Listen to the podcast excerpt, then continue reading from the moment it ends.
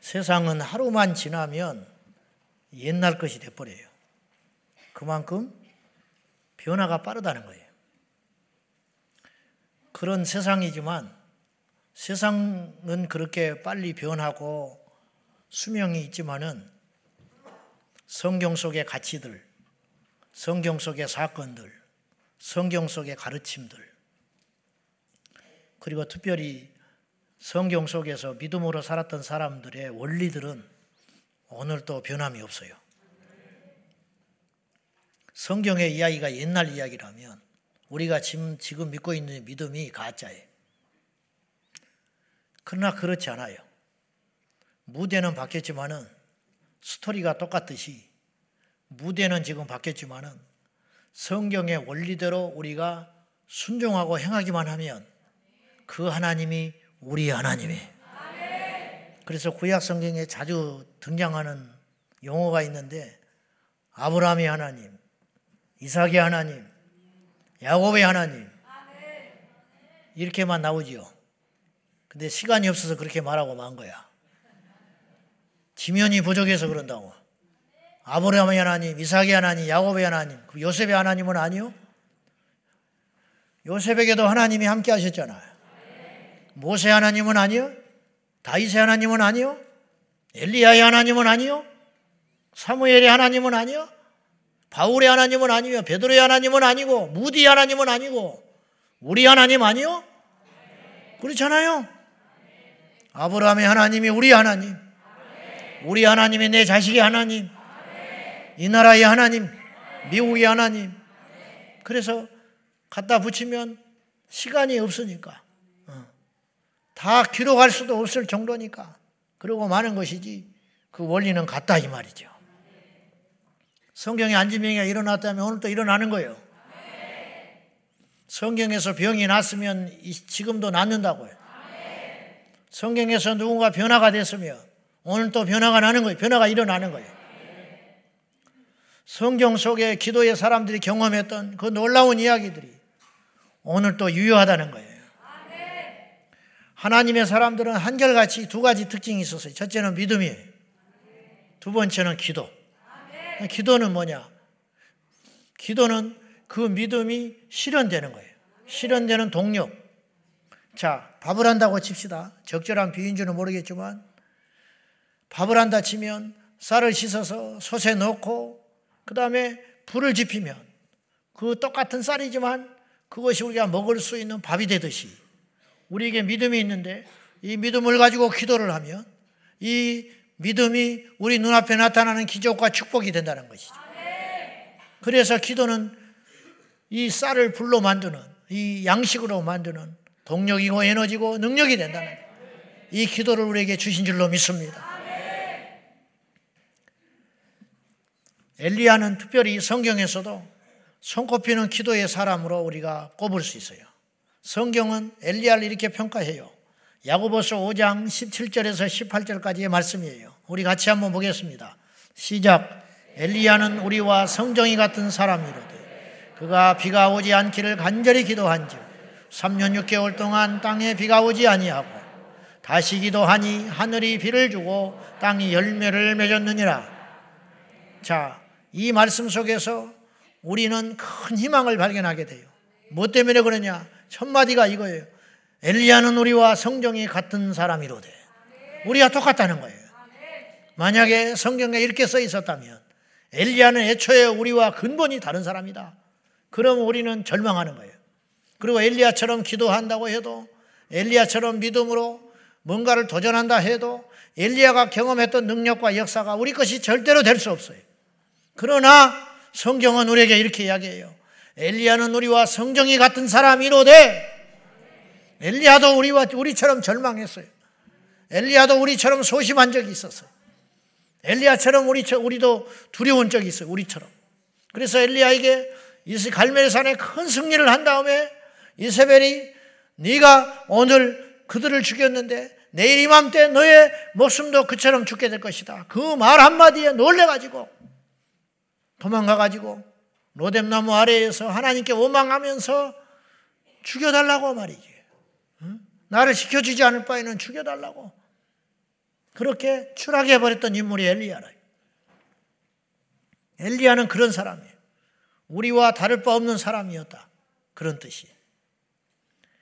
그런데 그랬던 엘리야가 우리와 성정에 똑같은 사람이로되 그가 하나님 앞에 비가 오지 않기를 기도하며 비가 오지 않았고 다시 기도하며 하늘이 비를 내렸다.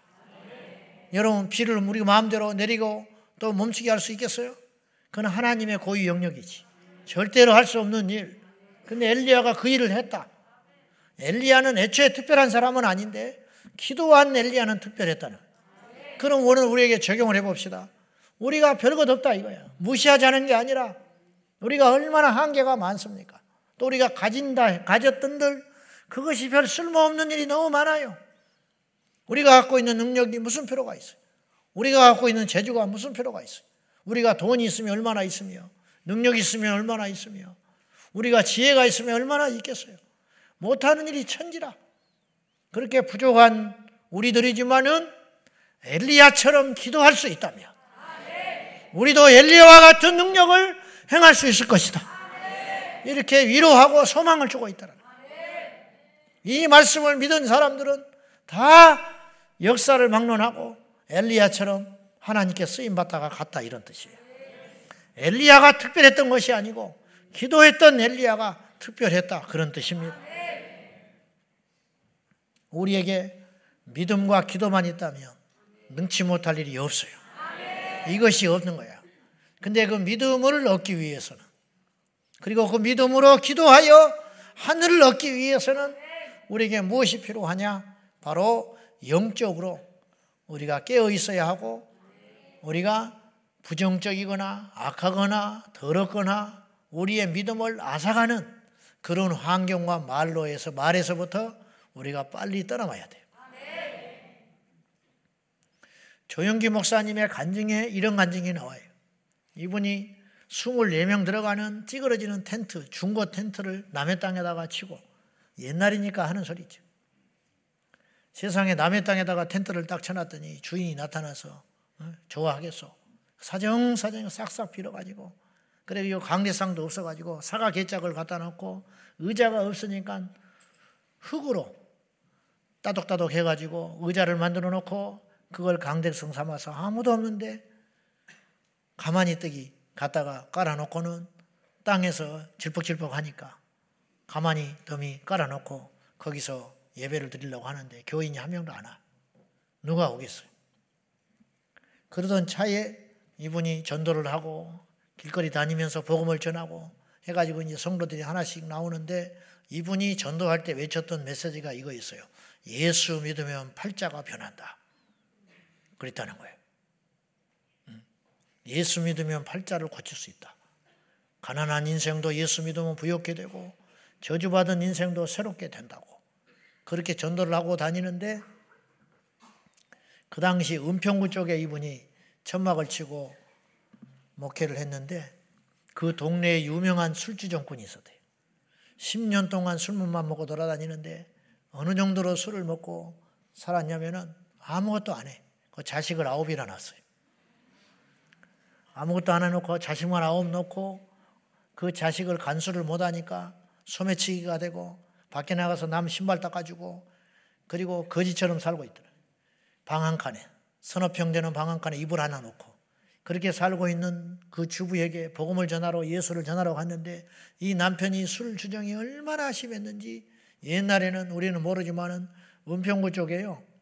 서울 시내 그 배설물들 똥 오줌들을 모아놓고 그 웅덩이를 파놓고 옛날에는 하수수실이 안 돼 있으니까 6.25 끝나고 얼마 안 돼가지고 거기에다가 전부 부어놓고 큰 오물통 연못이 있었다는 거예요.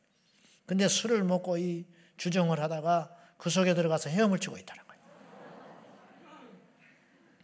그곳에서 헤엄을 치고 있으면 사람들을 데려다가 괄고리를 던져가지고 이, 이 밧줄을 던져가지고 누가 들어가지도 않으려고 하니까 던져가지고 목에다가 걸쳐가지고 끌어내고 그러면은 내가에 데리고 가서 네 죽고 나 죽자 하고 그 엄마가 그 부인이 씻어내면서 오물을 씻어내고 그런 술주정권이 그 지역에 10년째 그렇고 사는 사람이 있었다는 거예요.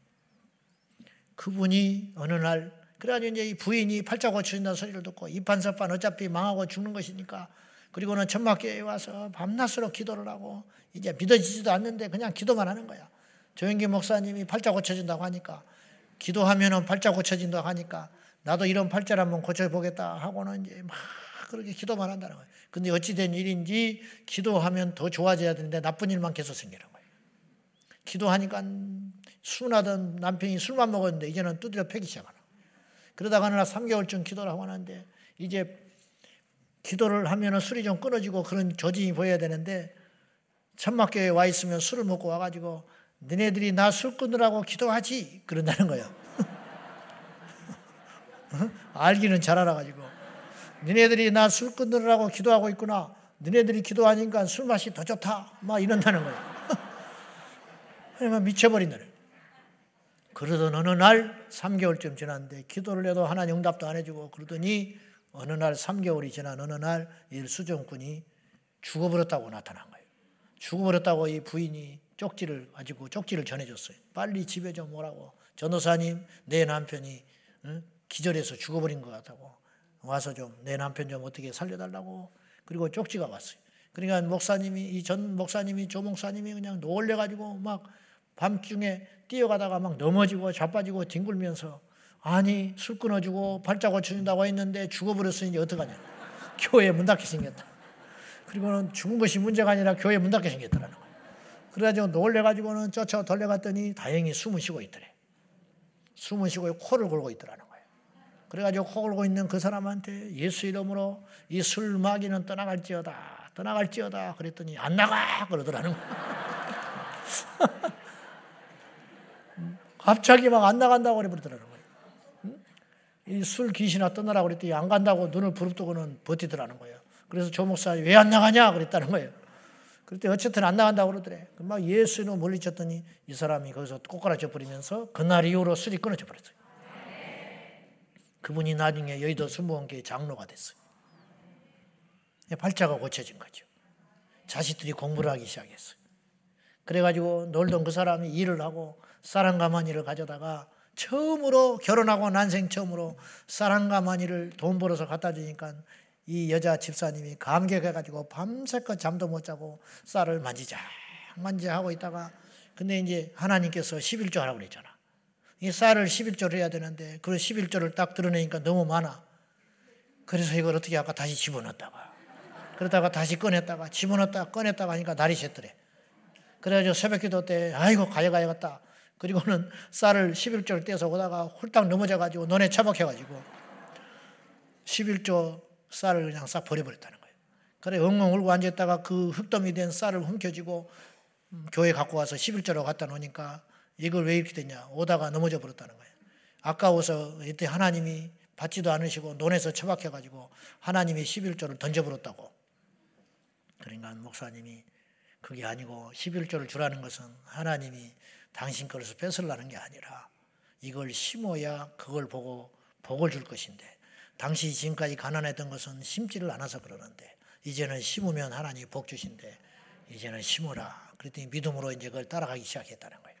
아무튼지 간에 그렇게 해가지고 이제 팔자 고친 사람들이 늘어나기 시작했다는 거예요. 그 안에.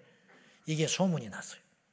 근데 어느 날 서울역에서 안주명이가 고무 타이야로 우리 장날에 가면 그런 분들 있잖아요. 그걸로 바지를 만들어 가지고 기어서 서울역에서 은평구까지 12시간 동안 기어서 왔더래. 자기 좀 고쳐주라고. 그러니까 이제 천막교회를 나타났더래. 여러분, 은평구에 있는 인터넷이 있습니까? 그때 누수가 있습니까? 근데 지방에 사는 안주명이가 소문을 듣고 팔자 고쳐진다는 소리를 듣고 서울역에 도착해가지고 기어서 12시간 동안 왔더라는 거예요. 우리 교회를 모르는 것 같지요? 여러분을 모르는 것 같지요? 다 알고 있어요. 그냥 우리가 똑바로 살아야 한다니까요.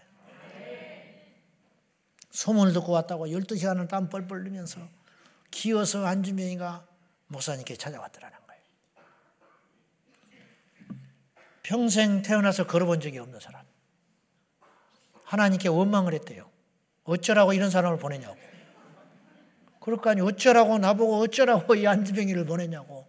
근데 와서 고쳐달라고 매달리니까 할 수 없이 기도를 하는데 믿음이 하나도 안 생겨.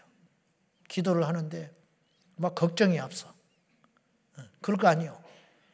누가 봐도 이건 뭐 젓가락처럼 가늘어진 다리 한 번도 펴본 적이 없는데 그 주저앉아 있는 사람을 예수 이름으로 기도한다고 일어나겠냐고. 안 되는 거지.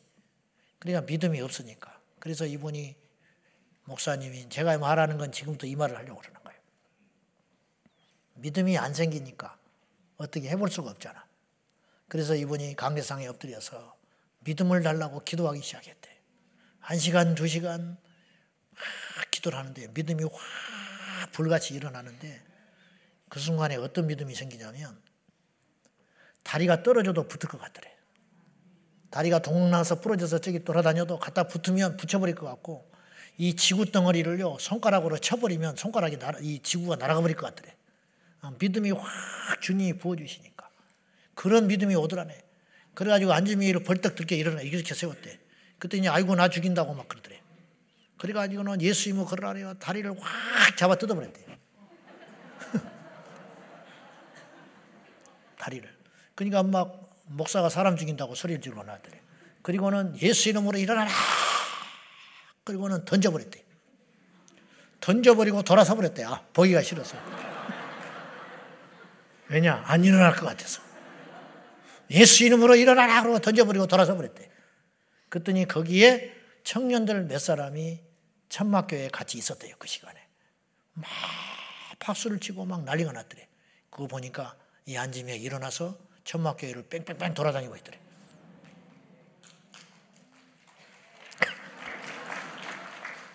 우리가 한 것도 아닌데 뭐 박수를 치고 돌아가신 분이 했는데 제가 무슨 말을 하려고 그러냐면 우리가 안 된다, 망했다, 실패했다라고만 생각하면 계속 그것만 되는 거예요. 근데 나는 생각이 우리 인생을 좌우한다. 그런 긍정적 사고를 말하는 게 아니고 저는 그런 거 질색인 거 알지요. 제가 하는 말은 뭐냐면 이왕 사람을 곁에 두려면 믿음의 사람을 두라는 거예요. 어디 못된 것만 곁에 둬가지고 어디서 만나면 남 이야기나 하고 험잡이나 하고 어? 부정적인 이야기나 하고 자빠졌고 그런 사람하고 꼭 만나도 그런 것들만 만나 못된 것들은 그래 같이 망하는 거야. 책도 꼭 안 되는 책만 읽어요. 안 되는 책. 어? 뭐 진화가 어쩌고 공자가 어쩌고 어? 예수님이 부처의 제자였다. 뭐 였다고 책만 읽고 있다고. 응? 그런 책, 뭐 UFO 진실인가? 몸에 좋은 요가. 이따구 책 읽지 말고 그런 거는 하나 우리 믿음에 도움도 안 될 뿐만 아니라 우리 영혼을 파괴한다. 파괴해. 인터넷 봐도 맨날 그런 못된 거나 보고 자빠져 있지 말고 유튜브를 봐도 생명의 말씀을 두고 간증을 보고 믿음의 이야기를 보고 그런 걸 봐야 되는데 어디서 못된 것만 보고 그러니까는 믿음이 자꾸만 없어지는 거예요. 그리 하지 말고 우리의 믿음을 기도로 쏟아낼 때에 역사가 일어난다 이런 뜻이에요. 그러면 제가 누차 말했어요. 기도를 믿어라. 기도를 믿어야 기도할 거 아니에요. 예수님을 믿어야 예수님께 내 짐을 맡기고. 그렇죠? 기도를 믿어야 기도가 나오는 거예요. 기도를 안 한다는 건 결국은 예수님을 안 믿고 기도를 안 믿는다는 거예요. 기도를 믿는 것이 믿음이에요. 우리가 기도하면 주님이 들어주시고, 우리가 기도하면 어떤 일이 일어나고, 우리가 기도하면 실제로 하나님이 일하신다는 걸 믿으라. 오늘 우리가 최대하러 나왔잖아요. 오늘 우리가 나와서 기도할 거 아니에요. 기도하고 집에 가면 어떤 좋은 일이 있다. 우리가 오늘 기도하고 가면 우리 역사가 일어난다. 오늘 우리가 기도하고 일어나면 병이 낫는다든지 어떤 문이 열어진다든지 답이 생긴다든지 우리 자녀가 변화된다든지 강팍한 영혼이 돌아온다든지 그런 것을 기대해야 된다 이 말이에요. 그냥 기도는 기도고 나는 나고 그건 그런 식으로 믿지 말고 또 실지가 그렇고 반드시 기도하면 어떤 일이 일어난다. 지난 주에 금요일 날 여러분 잊어버렸겠지만 황금의 입이라고 말하는 크리소스톰 이 주의 종이 이런 말을 했어요. 기도의 위력은 불의 세력을 정복한 바, 기도는 노여하는 사자의 입에 재갈을 물리고 난세를 정복시켜 고요하게 하고 전쟁을 종결시키며 폭풍우를 달래고 마귀를 내쫓으며 사명의 결박을 풀고 질병을 완쾌시키며 협작군을 내쫓고 도시들을 파멸해서 구출하며 태양을 멈추게 하고 벼락의 진행을 막는다. 기도는 만능의 갑옷이요 값이 떨어지지 않는 보물이요 고갈되지 않는 광산이며 구름으로도 흐려지지 않는 창공이요 폭풍으로도 구겨지지 않는 하늘이다. 이것은 뿌리요 집안이요 한량없는 축복의 어머니이다. 90년대 제가 똑똑히 기억해. 90년이었을 거예요, 제가. 기억에. 89년이나 90년. 삼각산에 올라갔을 때 여름날에 방학 때 올라갔는데 태풍이 저 지방 제주도부터 올라온다고 이것이 올라오면 큰일 난다는 거예요. 엄청난 피해를 준다고 누스에서 속보가 뜨고 난리가 났어요. 벌써 여기 상륙도 안 했는데 지금 방향으로 볼 때 이것이 오면 어마어마한 피해를 줄 가능성이 많기 때문에 큰일 났다고 정규 방송이 수독되고 막 속보가 계속 비상 뉴스가 뜨고 그럴 때였어요. 그때 이제 산에 올라갔는데 제주도도 오지 않았는데 삼각산에 나무들이 흔들거리기 시작했어요. 그렇게 태풍이 세게 올라왔어요. 그때 그 집회를 인도하는 그 목사님이 기도원에서 이렇게 우리에게 기도를 하라고 그러더라고. 이 태풍을 예수 이름으로 쫓아내자고 그러더라고. 말이 돼요? 태풍을 예수 이름으로 어떻게 물리쳐? 근데 우리가 믿고 기도했어요. 믿고 기도했는데 그날 그때는 뭐 인터넷도 없고 소식을 접할 기회가 없으니까. 그리고는 새벽녘에 내려갔는데 누스에 바람이 없어졌어요. 이쯤 그쯤 되면요 제주도에 상륙할 시간이에요. 제주도 몇백 킬로 전에도 지금 태풍이 온다고 해가지고 서울에 있는 삼각산에 나무가 흔들리고 있었는데 새벽녘에 내려갔는데 바람이 안 불어. 이게 어찌된 일인가? 나중에 뉴스를 보니까 어떤 일이 벌어졌냐? 그날 밤에 태풍이 우리나라로 오지 아니하고 이 방향을 틀어가지고 동해안 상공으로 나가버리고 말았다는 거지. 어떤 사람은 우연이라고 말할지 몰라. 어떤 사람은 항상 그랬다고 말할지 몰라. 그러나 그렇지 않아요. 하나님이 우리의 기도를 들으셨다고 저는 믿는 거예요. 여러분, 기도는 태풍의 움직임도 바뀌는 것이고, 기도는 전쟁의 방향도 바꿀 수 있어요.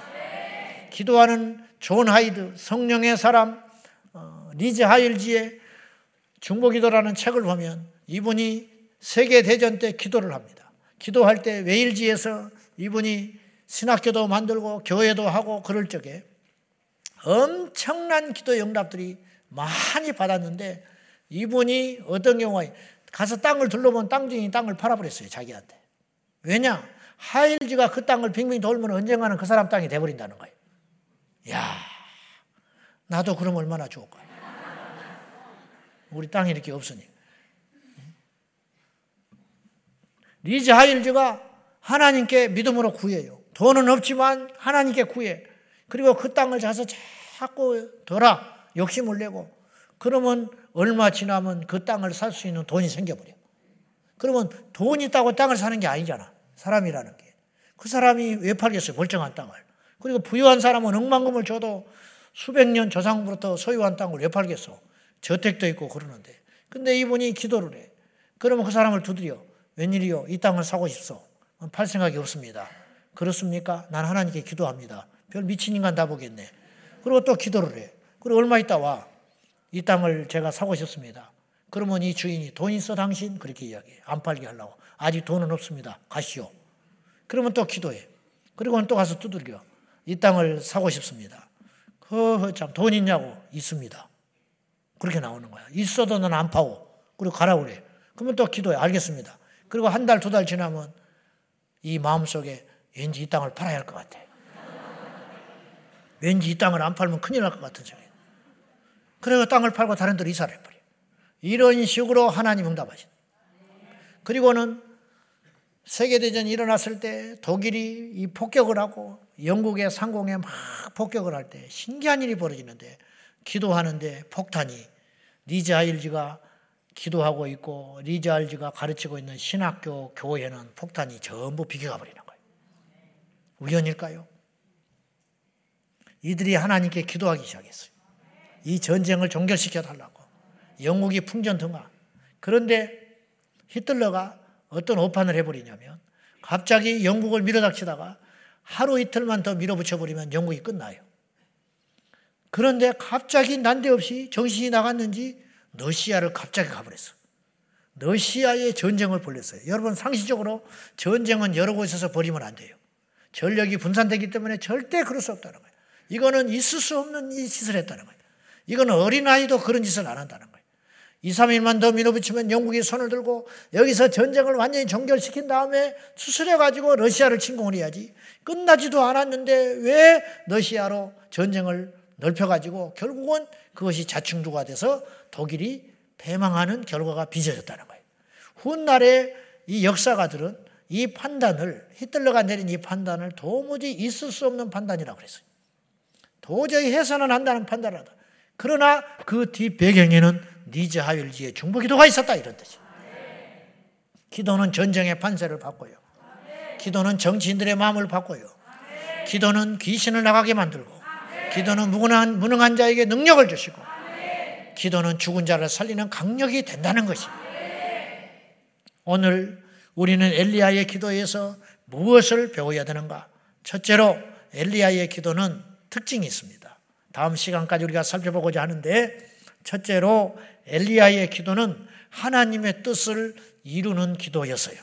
자, 열왕기상 18장 1절 말씀을 한번 보겠습니다. 다 같이 시작. 많은 날이 지나고 제3년에 여호와의 말씀이 엘리야에게 임하여 이르시되 너는 가서 아합에게 보이라 내가 비를 지면에 내리리라. 하나님께서 이미 3년 반이 지난 후에 3년 반 전에 엘리야가 담대하게 이런 선포를 해요. 내가 말하노니 이 땅에 비가 오지 않을 것이다. 딱 선포해 버렸어요. 믿음으로. 그리고 3년 반 동안이 지난 다음에 어느 날 하나님께서 이제는 비를 내려 주시겠다고 엘리야에게 말씀을 하셨어요. 오늘 그랬잖아요. 많은 날이 지나고 제3년에 여호와께서 엘리야에게 비가 오리라. 이미 약속을 해 주셨다는 거예요. 이 말씀을 붙들고 하나님께 나가서 기도했다. 그런 뜻이에요. 자, 여기서 무슨 말이냐면 이미 하나님이 약속을 했어요. 41절도 한번 봐요. 다시. 오늘 우리가 읽은 본문 41절. 자. 시작. 엘리야가 아합에게 이르되 올라가서 먹고 마시소서 큰 빗소리가 있나요? 자, 아직 비가 오지 않았어요. 근데 하나님의 약속의 말씀을 믿고 선포해 버렸어요. 비가 온다. 말씀을 믿고 그 말씀이 성취되는 기도를 해버렸다는 거예요.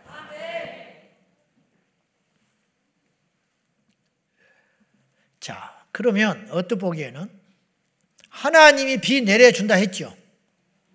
그럼 나 같으면 기도 안 해. 비 내려준다 했는데 뭐하러 기도를 해? 근데 엘리야는 비 내려주신다는 말씀을 붙잡고 하나님께 엎드려 기도를 했어요. 여기서 우리는 어떤 교훈을 주냐면 누차 말했어요. 기도는 응답 이상의 가치가 있다. 자, 기도를 했는데 응답을 못 받았어. 그러면 그 기도는 가치 없는 것이냐? 절대 그렇지 않다. 어떤 사람이 기도하는 사람을 보고 너는 기도를 하는데 왜 더 가난해지냐? 너는 왜 기도를 하는데 네 남편은 더 삐뚤어지냐? 그렇잖아. 돌아온다든지 해야 되는데. 너는 기도할수록 네 자식이 더 속을 썩이냐? 나는 너를 보면 기도를 왜 하는지 모르겠다. 기도를 안 해. 이 사람이 지혜로운가? 아니면 기도해도 힘들고, 기도해도 문제가 있고, 기도해도 길이 안 보이는데, 포기하지 않고 쉬지 않고 기도하는 그 사람이 끝이 기도하지 않는 사람과 기도하지만 고난이 끊어지지 않는 그 사람과 마지막 종착역에 섰을 때 과연 하나님은 이 두 사람을 놓고 어떤 평가를 내리겠냐는 거예요. 기도는 응답이 목적이기도 하지만 응답으로 말할 수 없는 엄청난 보화와 같은 가치가 있다 이런 뜻이에요. 그것에 눈을 떠야 된다. 이런 뜻. 하나님께서 이미 비 내려주신다고 했어요. 그러면 엘리야가 기도를 하지 않아도 비는 오게 돼 있어요, 안 돼 있어요? 엘리야가 기도했기 때문에 비가 온 게 아니라니까. 비 오기로 이미 비를 내려주기로 하나님이 작정했다니까요. 그런데 엘리야는 비 온다는 그 말씀을 붙들고 하나님께 기도했다. 그 말씀이 이 땅에 성취되기를 위하여 하나님의 뜻이 하늘에서 이룬 것 같이 땅에서도 이루어지기를 위하여 기도했다 이 말이에요. 여러분 하나님은 마음의 소원을 두시고 당신의 계획을 세우시고 어떤 일을 반드시 이루어 가신다 그랬어요. 박보영 목사님 이야기를 지난주에 제가 했어요. 금요일 날. 기억나지요? 하나님은 박보영 목사님을 주의 종으로 택했어요. 그분이 밖에 나가서 저렇게 방황하고 교회 상처받았다는 이유로 할아버지, 아버지가 목사였지만은 그 상처로 인하여 세상에서 담배 피우고 술 먹고 골프나 치러 다니고 그렇게 세상에 치여서 흥청망청 살아가고 있지만 하나님은 그를 주계종으로 택한 건 사실이에요. 반드시 택해놨어요. 못 도망가. 딱 못을 박아놨어. 그러면 결국은 그분은 주의 종이 될 사람이에요. 근데 하나님은 누군가를 기도하게 만드셨다. 일부러. 먼저 몇 년 전에 무려 8년 전부터 8년 전부터 하루도 쉬지 아니하고 이 기도원을 설립한 이 종의 손주가 장차 내가 택한 종이니 너는 그를 위해서 기도해라. 하나님이 어떤 일을 이루려니까 기도를 시키더라 이런 뜻이. 만약에 우리 교회가 어떤 기도를 하기 시작한다면 어떤 기도를 하기 시작해 갑자기. 그러면 그건 그냥 기도로 끝나지 않고 하나님께서 우리 교회를 통해서 그 일을 이루고 싶은 거예요. 그 일을 이루고 싶기 때문에 우리에게 누구도 생각하지 못했지만은 그 기도를 하게 만드신다는 거예요. 이걸 여러분이 아셔야 돼요. 여러분이 누가 본 적도 없는 선교사를 위해서 기도하게 만들고 난데없이 어떤 자를 이 강단에 세워가지고 어떤 사람을 통하여 우리가 어떤 메시지를 듣게 하더니 어떤 부분에 우리가 갑자기 눈이 떠진 거야. 아, 그러면 내가 여러분에게 선포해. 우리가 그걸 위해 기도하자고. 그러면 하나님이 그 일을 이루고 싶은 거예요. 그래서 그 계획이 있으시고 그걸 통하여 이 세상에 있는 어떤 공동체들을 통하여 기도를 받기를 원하셔서 그 기도를 하게 만드신다는 걸 기억해야 돼요. 자, 이런 말 하는 거는 좀 그렇지만 설교에 도움을 끼치기 위해서 어떤 분이 저한테 우리 교인인데 작년에 목사님 하나님이 저에게 다른 기도는 일치하지 말고 목사님만을 위해서 기도하라고 하셨어요. 그러는 거예요. 아니, 이분이 기도할 것이 얼마나 많은데. 이분이 기도할 제목이 얼마나 많은데. 다른 건 하지 말고 나를 위해서 기도만 하라고 그랬다는 거예요. 나는 그 말을 듣고 감사하기도 했지만 무서운 생각도 들었고 내가 부족하구나. 내가 이렇게 부족하고 연약한데 하나님은 뭔가를 하려니까 이 영양도 안 되고 부족하고 못난데 이거를 키워서 잡아먹으려니까 이렇게 누군가를 기도하게 하려고 하는구나. 알다시피 제가 재주가 있습니까? 능력이 있습니까? 학벌이 있습니까? 뭐가 있습니까? 배경이 있습니까? 아무것도 없어요. 저는 학교 다닐 때 공부도 잘 안 했어요. 못했는지 안 했는지 모르지만 그냥 떨어지지 않을 정도만 했어요. 공부가 하기 싫었어요. 저는. 그러니까 이런 사람 보면 나는 이해가 안 갔어요. 공부가 쉬웠어요. 나는 공부가 싫어요. 나는 아주 싫어요. 그 도서관에 나는 없고 책만 있었어요. 우리 집사람하고 연애할 때인데 우리 집사람은 도서관에서 공부하다가 없어지니까 나를 찾으러 족구장애를 맨날 왔어요. 그래, 책은 도서관에 있고 몸은 여기에 있고. 음. 내가 이런 말 하니까 막 형편없는 줄 아는데 꼭 그건 아니고 어쨌든 그렇게 살았어. 아무것도 아닌 종이죠. 근데 하나님이 어떻게 할지는 모르겠지만은 여러분이 저를 위해 기도하니까 제가 이나마 버티고 있는 거예요. 여러분이 볼 때는 이거밖에 못하냐, 그거밖에 안 되냐, 그렇게 생각할지는 모르나 기도해서 이 정도 되는 거예요. 제가 무슨 말씀을 드리려고 하는 것이냐면은 하나님의 말씀이 이루어지기 위해서 당신은 반드시 기도하게 하신다는 거죠. 엘리야는 하나님께서 비를 내리신다는 약속을 붙잡고 그 말씀을 붙잡고 기도했다 이런 뜻이에요. 두 번째 엘리야의 기도는 말할 것도 없이 믿음의 기도였어요. 지금 비는커녕 41절에 그랬잖아요. 비는커녕 구름도 안 보였어요. 맑은 하늘, 쨍쨍 내리치는 하늘. 그리고 3년 반 동안 비가 안 왔어요. 그러면 안 올 확률이 100%라는 거예요.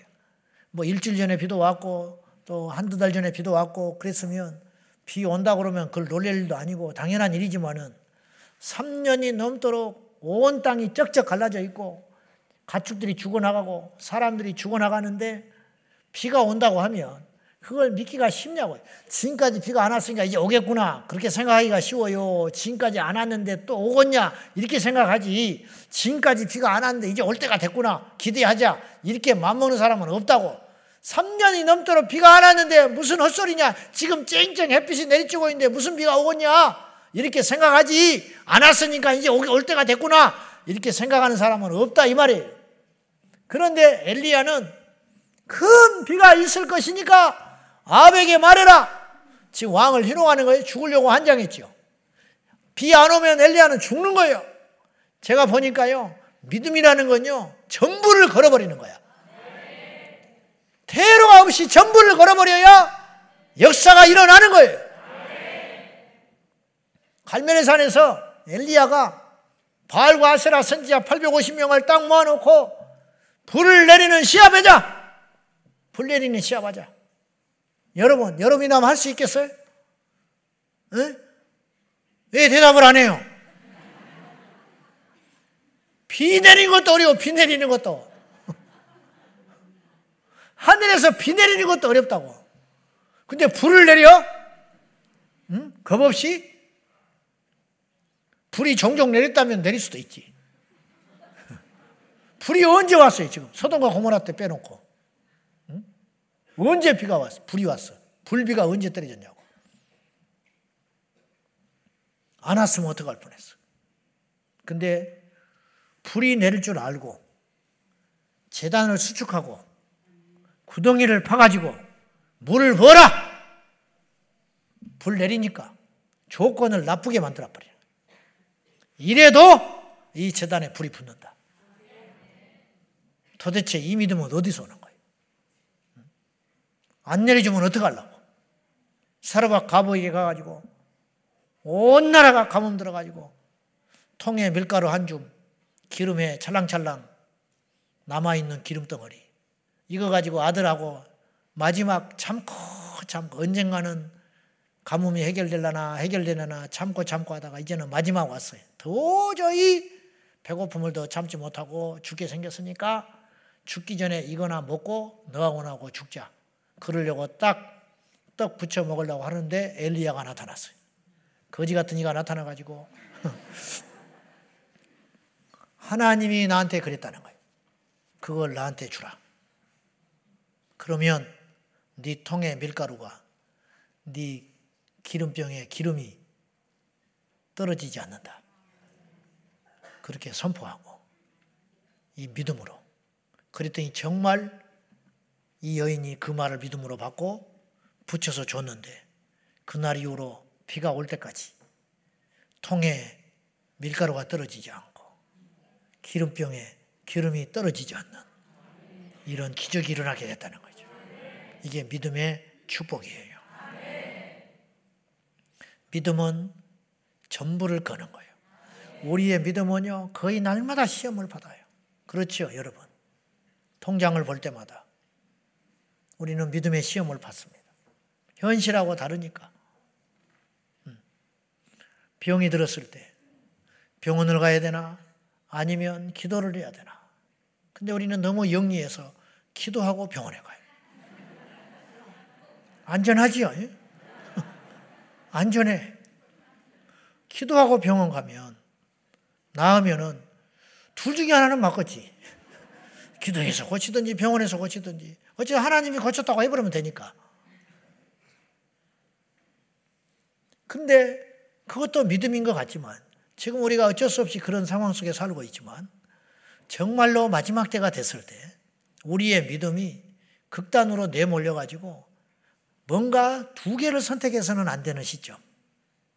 이것도 저것도 선택해서는 안 되고 오직 하나만 선택해야 할 시점. 오늘 우리는 선택의 갈림길이 많아요, 사실은.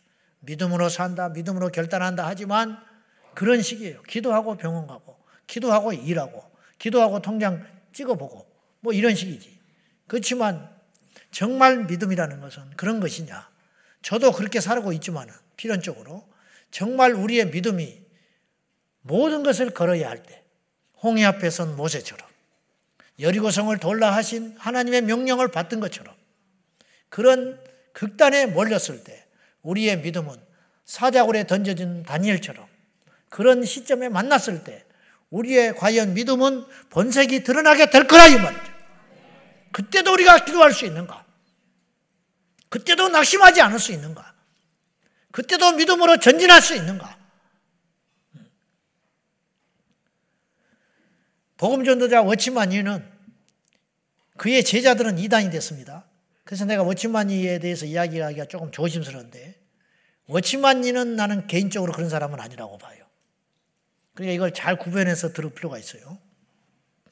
이용도 목사님도 이단 아닌데 그 나머지 제자들이 훗날에 이단에 빠지는 바람에 그분까지 그렇게 취급을 받은 그런 안타까운 이걸 잘 구분을 해야 돼요, 여러분들이. 이분이 어느 날 중국을 다니면서 중국의 대륙을 다니면서 복음을 전하고 다닐 적에 날마다 날마다 믿음의 시험을 받았어요. 왜냐? 가진 것이 없고 복음은 전해야 하고 그런 열악한 상황 속에서도 하나님께서 능치 못할 일이 하셨어요. 하나님이 그에게 어느 날 책자를 만들라고 했어요. 그래서 매달 책을 찍어냈어요. 그래가지고 인쇄소에 책을 맡기는데 천 권, 이천 권, 오천 권씩 그 당시 그 옛날에 백년도 전에 중국이 공산화되기 전에 그때 책을 찍어내서 수많은 사람이 그 책을 읽고 주께로 돌아왔어요. 엄청난 문서 사역을 했는데 항상 돈이 없었어요. 그때마다 워치만이는 하나님을 의지할 수밖에 없었어요. 그 인쇄소에서 내일까지 돈을 주지 않으면 아니 오늘까지 주지 않으면 이달에 이 책은 발행 못한다. 이렇게 이야기해요. 그럼 워치만이는 하나님을 찬송해요. 기도를 해요. 그러면 여지없이 인쇄소가 문 닫기 전에 하나님이 돈을 공급해 줬어요. 때로는 돈이 미국에서 와요. 때로는 알지 못한 사람에게서 와요. 이런 기적적인 일들이 계속 일어나가지고 그 문서 사역을 쉼없이 할 수 있었어요.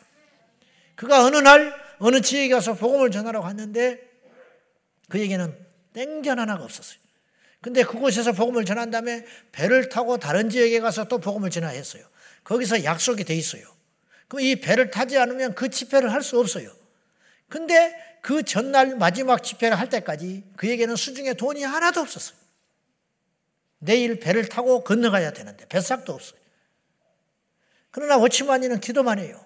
기도하면 하나님이 분명히 공급해 주신다는 확신이 있었어요. 하나님의 방법으로 공급해 주시리라.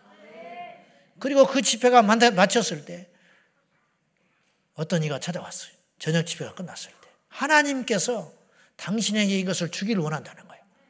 보통의 경우는 이게 하나님 응답이구나 받으면 돼요. 그것도 기적이라. 근데 워치만이는 이렇게 말을 했어요. 주께서 공급해 주실 것입니다. 그랬어. 그러니까 이 사람이 그 돈을 주러 왔다가 오해를 했어요. 뭐냐? 내가 아니고 다른 사람에게 주기로 했나 보다. 그리고는 아 그러시냐고 돈을 걷어서 가버렸어요. 그것까지 워치만이는 믿어버린 거예요. 하나님이 공급해 주실 것이다. 당신이 아니라 하나님의 방법으로 공급해 줄 것이라고 말을 해버린 거예요. 그때 이 사람이 가버린 거예요. 돈을 안 주고 주러 왔다가. 그리고 그 다음날 날이 밝았어요. 이제 돈을 공급받을 수 있는 모든 루트는 끝난 것 같았어요. 한국으로 갔어요. 그리고 매표소에 가서 표를 끊어야 했어요. 근데 그는 돈이 없으니까 표를 끊을 수 없어서 그 의자에 앉아가지고 기다리고 있는데 백고동 소리가 마지막으로 울렸어요. 이제 이번에 이 배를 타야 돼. 마지막 백고동 경고 소리가 울렸어요. 이제 곧 배가 떠나게 돼 있어요. 워치만니는 지체하지 않고 매표소를 향하여 걸어갑니다. 돈 있어요, 없어요? 없다니까. 매표소를 갔어요. 근데 그 앞에 한 사람이 서 있었어요. 그리고 자기 차례가 됐어요. 돈 있어요, 없어요? 없다니까. 표를 주세요. 돈이 없다니까? 표를 주세요. 그때 저기서 워치만이를 부르는 소리가 났어요. 니또생 중국말이거든. 진치는 자. 니또생 니또생 쫓아왔어요. 뒤를 돌아보니 누구였냐? 어젯밤에 그 사람. 어젯밤에 그 사람이 나타나서 손에다가 이렇게 주면서 그 봉투를 건네주면서 이 사람이 뭐라고 그랬냐? 하나님께서는 당신에게 분명히 필요를 다른 방법을 통해서 채워 주실 것입니다. 그러나 나는 내 할도리를 해야 되겠습니다. 그리고는 건네주고 가버렸어요.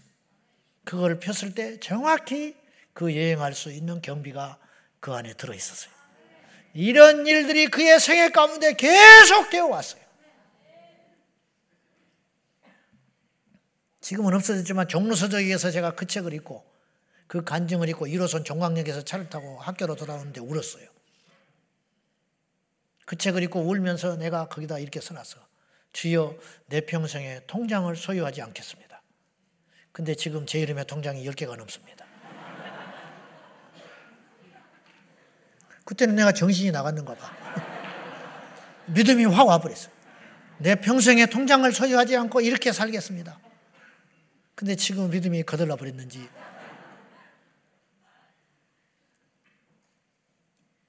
여러분 뭘 우리가 염려해야 됩니까? 44절 한번 보실래요? 한번 봅시다. 다 같이 시작. 일곱 번째 이르러서는 그가 말하되 바다에서 사람의 손만한 작은 구름이 일어나나이다. 이르되 올라가 아합에게 말하기를 비에 막히지 아니하도록 마차를 갖추고 내려가소서 하라 하니라. 여러분 비가 지금 왔어요 안 왔어요? 아직 안 왔어요. 손바닥만한 구름만 보였을 뿐이에요. 그러나 엘리야는 선포했습니다. 종에게 가서 말해라. 아합에게 말하기 비가 흑수같이 올 거니까 마차를 단단히 준비해서 내려오게 해라. 이 믿음의 선포. 현 시대는 믿음의 모험을 하기가 어려운 시점에 와 있어요. 모든 것이 계산이 되고 예측이 돼요. 거꾸로 말하면 우리들조차도 계산되고 예측이 되지 않으면 안 한다는 거예요. 분명히 우리가 뭔가를 해야 할 것 같고 준비해야 할 것 같고 철저해야 할 것 같고 그래야 주님이 일하실 것 같은 그러한 습관들이 우리 안에 비어 있어요. 배어 있어요. 그러니까 우리가 뭔가를 해도 하나님은 안 보여요. 우리가 한 것처럼 보이는 거예요. 우리의 노력, 우리의 재주, 우리의 능력이 나타나지 하나님의 초자연적인 능력과 역사는 사실은 드러나는 경우가 흔치 않아요. 왜냐? 우리가 믿음의 모험을 하지 않기 때문에. 오늘 여러분이 다 받을 말씀은 아니지만 우리도 마찬가지. 제 목회 현장 속에서 평생에 한 번은 여러분이 다 뜯어 말려도 가야 할 믿음의 몸의 길이 있는 거예요. 사실은. 사람이 이해할 수 없고 사람이 납득할 수 없지만 믿음으로 그 길을 걸어야 할 때가 평생에 한두 번은 있을 수 있는 거예요. 그것. 그걸 통해서 하나님이 어떤 일을 이루신다면 하나님의 초자연적 역사가 일어날 수가 있다면 그것이 하나님께 영광이 되는 것이. 스페인에 사는 어떤 이가 하나님께 기도했을 적에 그를 선교사로 부르신다는 걸 알게 됐어요. 주님 저에게 확증을 주십시오. 저는 선교역 사에 갈 능력도 없고 힘도 없고 마음도 없습니다. 그러나 하나님의 뜻이라면 저에게 확증을 주십시오. 그 당시 소련이 러시아로 개방되기 전인데 옛날 이래. 근데 소련에 갈, 갈 마음을 계속 하나님이 줬어요. 근데 그 당시 스페인에서 소련으로 가서 정착을 하려니까 그 당시 3,600불이 필요하대. 최소의 비용이. 근데 돈이 200불이 있었어요.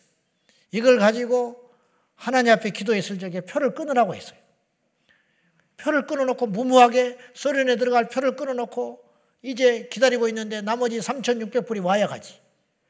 내일 비행기를 타고 가야 되는데. 그날 저녁부터 모르는 사람들로부터 돈이 들어오기 시작하는데 3,600불이 딱 채워졌어요. 근데 소련에 가려면은 성경책을 가지고 가야 돼.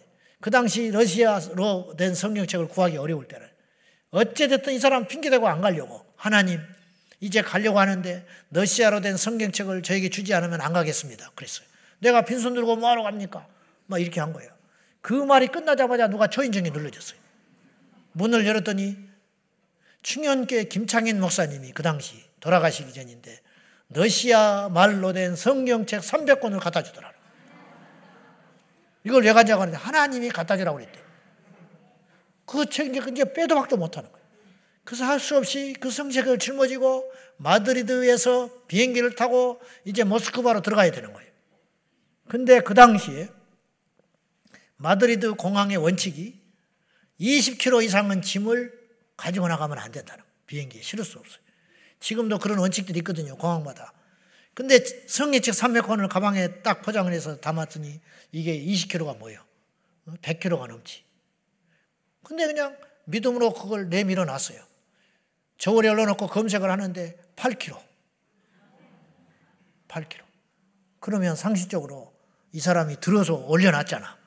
그럼 아무리 바보라도 그렇지 이게 8kg인지 100kg인지는 알 거 아니야. 그럼 올려놨으면 8kg로 뜨면 저울이 고장나고 있는가 보다 하고 의심을 해봐야 되는데 그냥 통과시켜줬어요. 가지고 모스크바에 도착했어요. 문제는 또 있어요. 나가려고 하니까 검색대가 있잖아. 성경책을 어떻게 들고 소련을 들어갑니까? 앞, 자기 앞에 있는 가방을 샅샅이 뒤져버리더라. 자기 앞 사람의 가방을. 자기 차례가 됐어요. 에라 모르겠다. 딱 내밀어 놨는데 보지도 않고 들어가라고 그러더라. 그래서 들어왔다는 거예요. 우리가 믿기만 하면 하나님이 기뻐하는 일에 결단하기만 하면 주님이 돈도 주시고 능력도 주시고 힘도 주시고 사람도 붙여주시고 저는 때때로 어떤 고민이 생길 때마다 하나님께 이렇게 결단을 해요. 어차피 나는 맨주먹으로 왔다. 그렇죠. 난 어떤 것을 결정할 때마다 작은 것은 계산을 하고 작은 것은 요리요리 머리를 쓰지만은 이도저도 복잡하고 계산이 안 되고 벅찬 일을 만날 때 나는 이렇게 생각해요. 내가 어차피 맨주먹으로 교회를 개척을 했다. 해버리자. 그래서 망해도 본전이다. 안 돼도 본전이다. 여러분은 지금 굉장히 위험한 사람하고 지금 교회라고 하는 거예요. 아주 위험한 사람을 여러분은 지금 그러고 있는 거예요. 오래 살았다. 저는 그렇게 생각해요. 오래 살았어. 그리고 태어나서 나는 죽어서 가, 관에도 들어갔다 나왔으니까 그대로 56년 사는 것은 덤으로 사는 것이니까 오래도 살았고 충분히 누리기도 했고 교회도 할 만큼 했고 그러니까 나도 모르겠다. 어떻게 되겠지?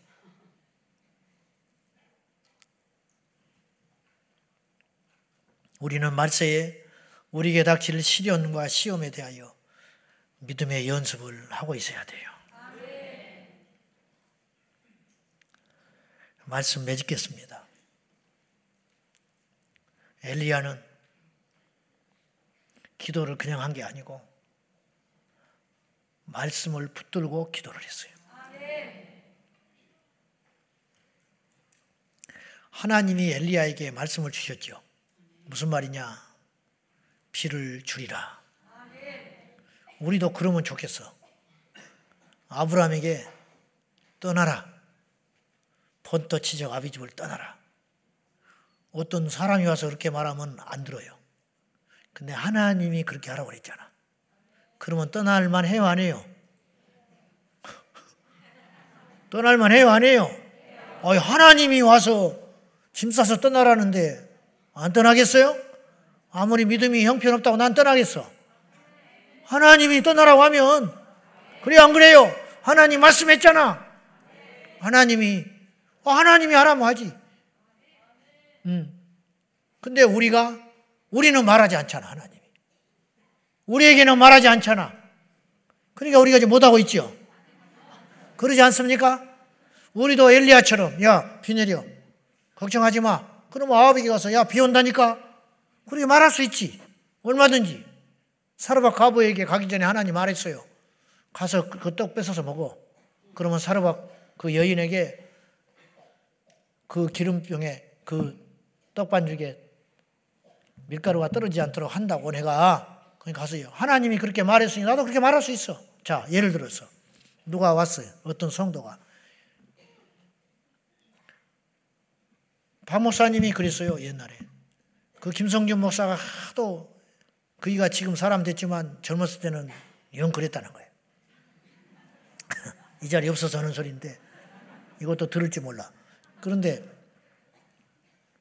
믿지 않고 뺀질뺀질하고 신학을 하면서도 그러니까 기장측 출신이라 그래 한신대 들어가지고 맨날 이 짓을 하고 다니고 하니까 성경을 안 믿고 하니까 근데 이제 집회 가서 은혜를 받아가지고 어떻게 목사님을 따라 나서긴 했는데 그게 안 깨지는 거지. 그러니까 하는 하나님이 이 김성주 목사에게 표적을 보여주려고 목사님하고 이렇게 있는데 성준아 좀 있으면 5분쯤 있으면 누가 와서 놓고 할 거야. 그리고 그 놓고 하는 그 사람이 이런 이야기를 나한테 할 거야. 그런 거야. 말도 안 된다고 그랬대. 5분 있다가 누가 노크를 하더라네. 그리고 누가 들어왔어. 그리고 목사님이 했던 말을 하더래. 김성주 목사가 뒤로 기절해 버렸어요.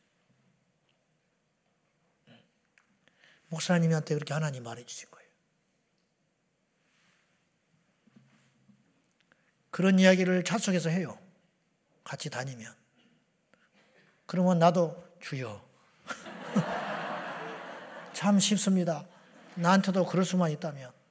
뭐, 교인들이 그냥 나 쳐다보지도 못할 거야. 응?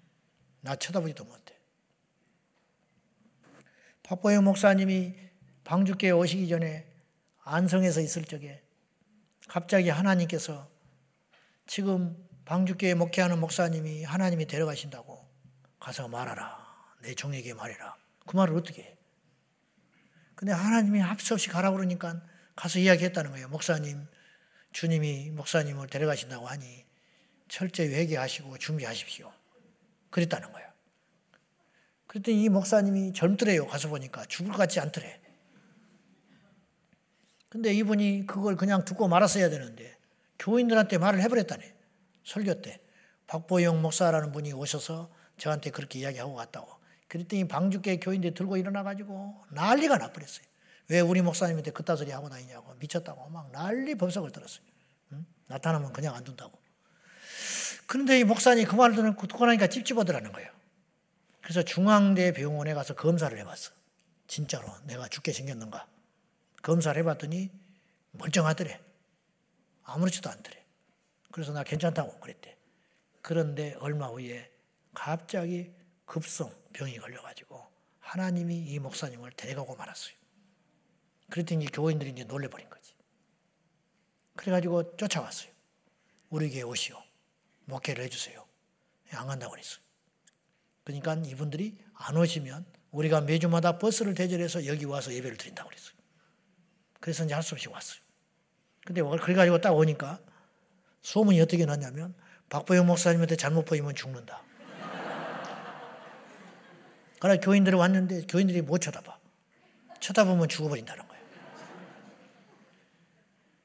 이게 권인데 물론 이제 이분이 그러진 않죠. 그지만은 저희한테 이런 말을 했어요. 박 목사님 그런 거 다 필요 없어.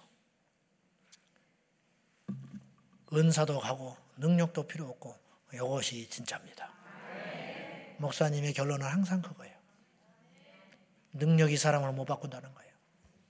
은사가 사람을 못 바꾼다. 자기는 징글징글하게 봤대. 넘어지고 자빠지고 귀신 나가고 병 고치고 그리고 도둑질하는 걸 너무너무 많이 봐서 자기는 은사를 안 믿는데. 이거밖에 없대. 자, 다시 제가 돌아가서 무슨 말 하려고 그러냐면 엘리야의 기도는 말씀과 함께하는 기도였는데 연초에 여러분 기억나는지 모르겠는데 올해 표가 말씀과 기도예요. 말씀과 기도라는 표를 앞세우고 제가 어떤 제목으로 설교를 했냐면은 기도하면서 말씀 보고 말씀으로 기도하자고 그랬어요. 말씀과 기도는 함께 가는 거예요. 기도하는데 말씀이 없으면 속기 쉽고 말씀은 있는데 기도가 없으면 능력이 안 나타나는 거예요. 말씀과 기도는 우리의 절대 능력의 기준이 되는 거예요. 이 두 가지를 양손에 꼭 붙잡기를 예수님의 이름으로 축원합니다. 그러면 목사님 우리에게도 엘리야처럼 하나님이 눈 뜨면 말씀해 주시고 길 가다가 말씀해 주시고 야 너 이 집 사지 말아라. 예, 안 삽니다. 너무너무 쉽지요. 너는 이 사람이 가서 전도해라. 지금 이 예비된 영혼이 있다. 얼마나 쉬워. 근데 하나님은 그렇게 말하지 않아. 집을 팔아야 할지 말아야 할지 모르겠고 이 사람이 하나님이 택한 사람인지 강박한 사람인지 알 길도 없고 뭘 어떻게 할지도 모르겠어요. 그런 상황 속이니 우리가 헤매고 우리의 믿음이 시험 받는다고 이렇게 불평할지 몰라요. 여러분 그렇게만 생각하지 말고 이미 하나님은 우리에게 말씀을 주셨어요. 길이 없거든 말씀을 봐라 이 말이에요. 답답하거든 말씀을 보고 뭔가를 결정하려거든 말씀을 보고 언제까지 말씀을 보냐? 답이 생길 때까지 길이 열릴 때까지 하나님이 이 성경의 말씀을 통하여 여러분 누차 말해서 말이라는 것은 헷갈린다고 똑같이 들었는데 나와서 다른 말을 해. 그러나 쓰여진 말씀은 변함이 없어요. 그러므로 하나님께서 아브라함의 말씀하신 것보다 더 분명하게 오늘도 이 성경의 진리 쓰여진 말씀으로 말씀하고 계심을 믿으셔야 될 것입니다. 답답하거든 성경을 보고 길이 안 보이거든 성경을 보고 뭔가를 결정할 거든 성경을 보고 유학을 가려거든 성경을 봐라. 누구하고 결혼을 하려거든 성경을 보고 사업을 하려거든 성경을 보고 어느 때까지 답이 올 때까지 확신이 생길 때까지 그 말씀이 내 심장에 레마로 바뀔 때까지 읽고 읽고 읽고 읽으면 하나님 반드시 이 말씀을 통하여 길이요 진리요 생명이신 주께서 말씀하시리라고 믿습니다. 쓰여진 말씀이 가장 강력하고 정확한 말씀입니다. 두 번째는 선포된 말씀. 오늘도 여러분이 들어야 할 말씀이 분명히 있어요. 그래서 여러분 이 자리에 부르는 거예요. 그러나 어떤 사람은 판단만 하고 가요. 어떤 사람은 졸고만 가요. 어떤 사람은 기분 나빠서 가는 사람도 있어요. 11조를 해라! 그러면 뭐라고 그러냐면 재정이 어려운가? 이렇게 인간적으로 듣는다고요. 재정이 어려워서 11조 하라는 게 아니에요. 하나님이 그 음성을 들어야 할 사람이 그 현장에 있기 때문에 서로 사랑하라. 아이고, 요새 누가 싸우나? 그런 뜻이 아니라고요. 하나님이 우리 자신들에게 사랑 없는 내 자신을 돌아보라고 각자에게 다 말씀하시는 거라. 인간의 감정으로 듣지 말고 어떤 사람은 설교를 듣고 기분 나쁘다는 사람이 있어요. 자기를 두고 한 말이래. 설령 자기를 두고 한 말이라 할지라도 하나님께서 세운 종을 통하여 하신 말씀이라면 그 말씀을 듣고 꼬꾸라질 생각은 안 하고 회개할 생각은 안 하고 고칠 생각은 안 하고 똑같은 거예요. 아브라함에게 하나님 말씀하셔도 떠나가라. 안 떠나요. 그럼 그만이야. 미쳤습니까? 엘리야에게 이제 비가 있으리라. 아니, 지금까지 비가 안 왔는데 오겠습니까? 그리 버리면 되잖아. 그러니 엘리야가 들었던 음성이나 우리가 지금 말씀을 통하여 설교를 통하여 예배를 통하여 환경을 통하여 우리에게 하신 말씀이나 동일한 위력이 있거늘 문제는 우리가 듣지 않고 있다는 거예요. 귀 있는 자는 들으시기를 축원합니다. 말씀을 붙잡고 믿음으로. 그래서 고넬료는 베드로를 청하여 신방을 받을 적에 어떤 자세로 신방을 받았냐면 사도행전 10장 33절에 같이 봐요. 시작. 오셨으니 잘하였나이다. 이제 우리는 주께서 당신에게 다 하나님 앞에 있는 주께서 당신을 우리에게 보내셨는데 오셨으니 참으로 환영합니다. 안 오셨으면 어떻게 보냈습니까? 잘 오셨습니다. 이제 우리는 주께서 당신을 통하여 하시고자 하는 말씀을 듣고자 하나님 앞에 다 모여 있습니다. 이러니 뭐 역사가 안 일어나겠어? 베드로가 깜짝 놀래가지고 일어나라. 나도 사람이다. 주님을 영접하듯이 영접하고 그리고는 그때 베드로가 설교를 전할 적에 하늘에서 성령이 임하셨다. 말씀을 듣는 중에 성령이 임하신다. 고넬료가 무릎을 꿇고 사람의 말로 안 듣는 거예요. 저 종이 온 것은 저 사람이 온 게 아니고 하나님이 저를 통해서 스피커를 통하여 분명히 오늘 이 시점에 나에게 말씀하셔서 내가 고민하고 있는 거, 내가 해결되지 않는 거, 내가 답답해 하는 거, 내가 안 되는 거, 이것에 대한 분명한 답을 주러 저 정이 왔으리라. 정말로 왔어요. 그리고 정말로 고넬에게 필요한 걸 주셨는데 그건 뭐냐? 성령의 기름 부으심. 고넬료는 경건했거든요. 고넬료에게는 말씀도 있었거든요. 고넬료는 기도도 했거든요. 고넬료는 사랑도 있었어요. 그러나 그에게 성령의 기름 부으심이 없었어요. 이 큰 선물을 가지고 베드로가 와서 말씀을 듣는 중에 고넬료에게 그 완벽한 선물을 주셨다 이런 뜻이. 우리도 이렇게 말씀을 대하여 우리가 그것을 들을 수만 있다면 날마다 우리의 삶의 기적과 축복과 은혜와 응답이 일어나게 될 줄로 믿습니다. 사랑하는 여러분, 오늘도 우리 모두가 이 말씀을 믿음으로 붙잡고 하나님께 기도하여 응답받고 길 대신 주님을 만나고 우리 인생의 해갈의 역사가 일어나는 축복이 일어나기를 주님의 이름으로 축원합니다. 오늘 기도하면 반드시 주님이 오십니다. 오늘 기도하면 반드시 어떤 일이 일어납니다. 그 일어나는 일은 우리에게 귀한 일입니다. 그 어떤 일이 일어나는 건 하나님의 일입니다.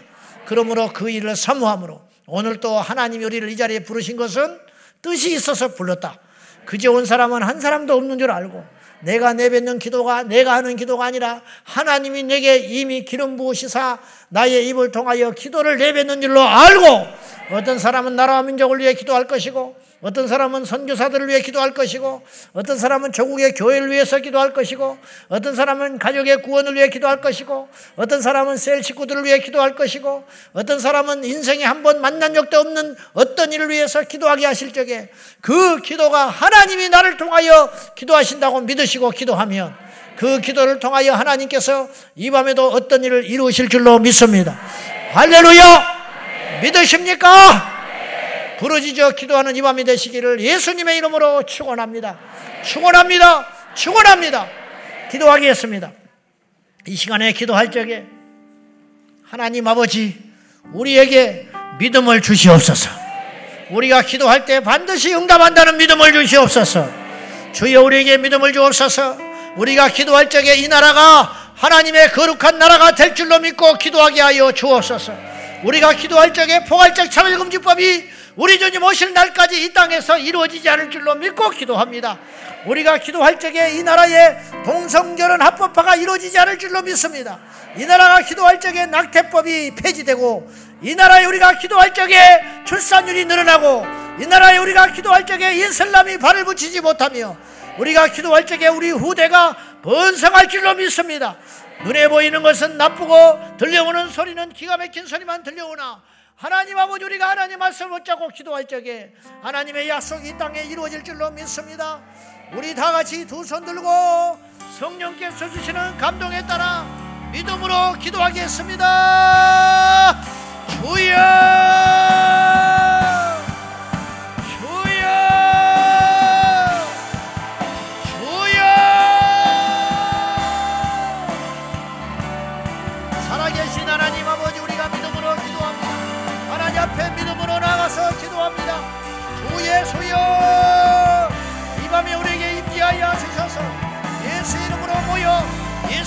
기도하는 이 현장에 성령님 임재하여 주시옵소서. 성령님 역사하여 주시옵소서. 성령님 말씀하여 주시옵소서. 성령의 강권하신 역사가 우리 가운데 임재하여 주셔서 예수 이름으로 모입니다. 예수 이름으로 기도합니다. 예수 이름으로 간구합니다. 주여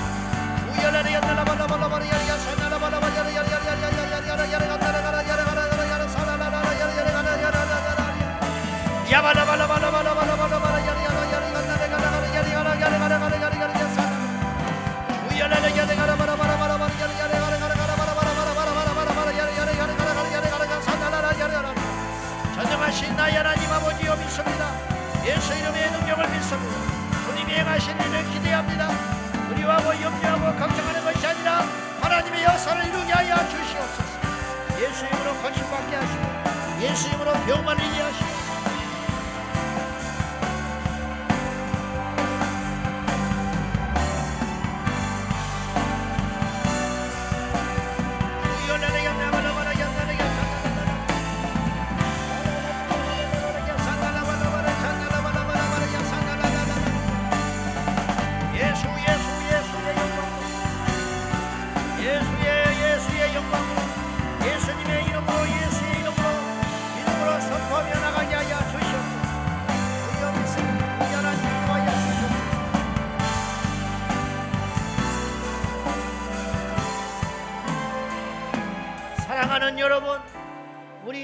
더 기도합시다.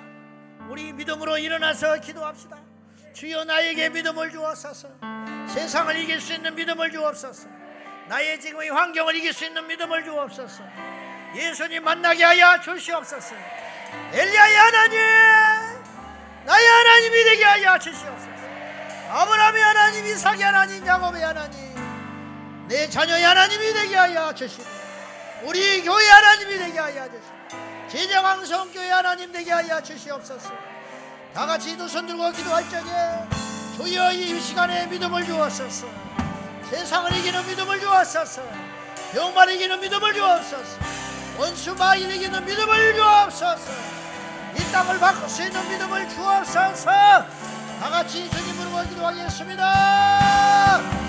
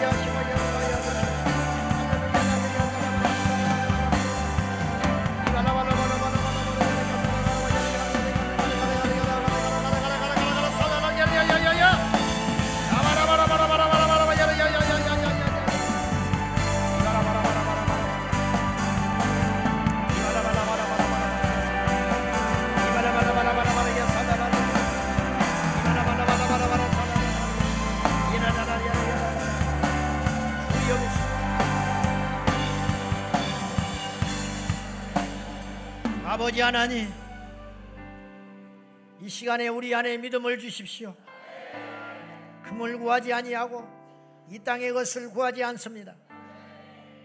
영원히 변치 않는 믿음을 주사 그 믿음으로 이 세상을 이기며 그 믿음으로 이 상을 정복하며 믿음으로 모든 사단 원수마귀의 계기를 이기겠으니 주여 이 시간에 믿음으로 구하고 의심하지 않는 자마다 믿음을 선물로 받게 하여 주시옵소서. 주여 이 시간에 병든 자가 있습니까? 예수의 이름으로 일어나게 하여 주시고 이 시간에 낙심한 자가 있습니까? 모든 염려와 근심이 예수의 이름으로 떠나갈지어다. 의심하지 아니면 믿음으로 될지어다.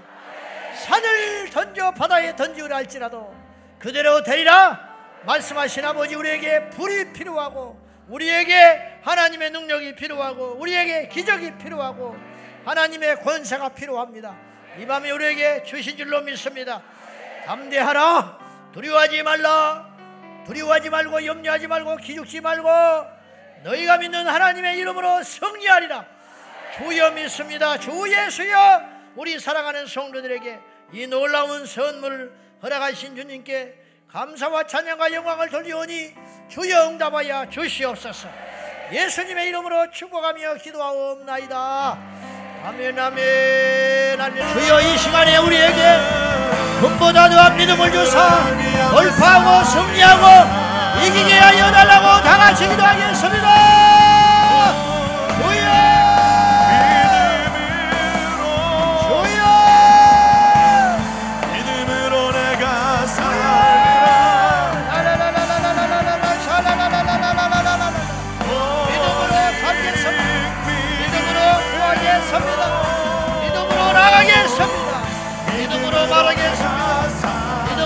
행동하게 하여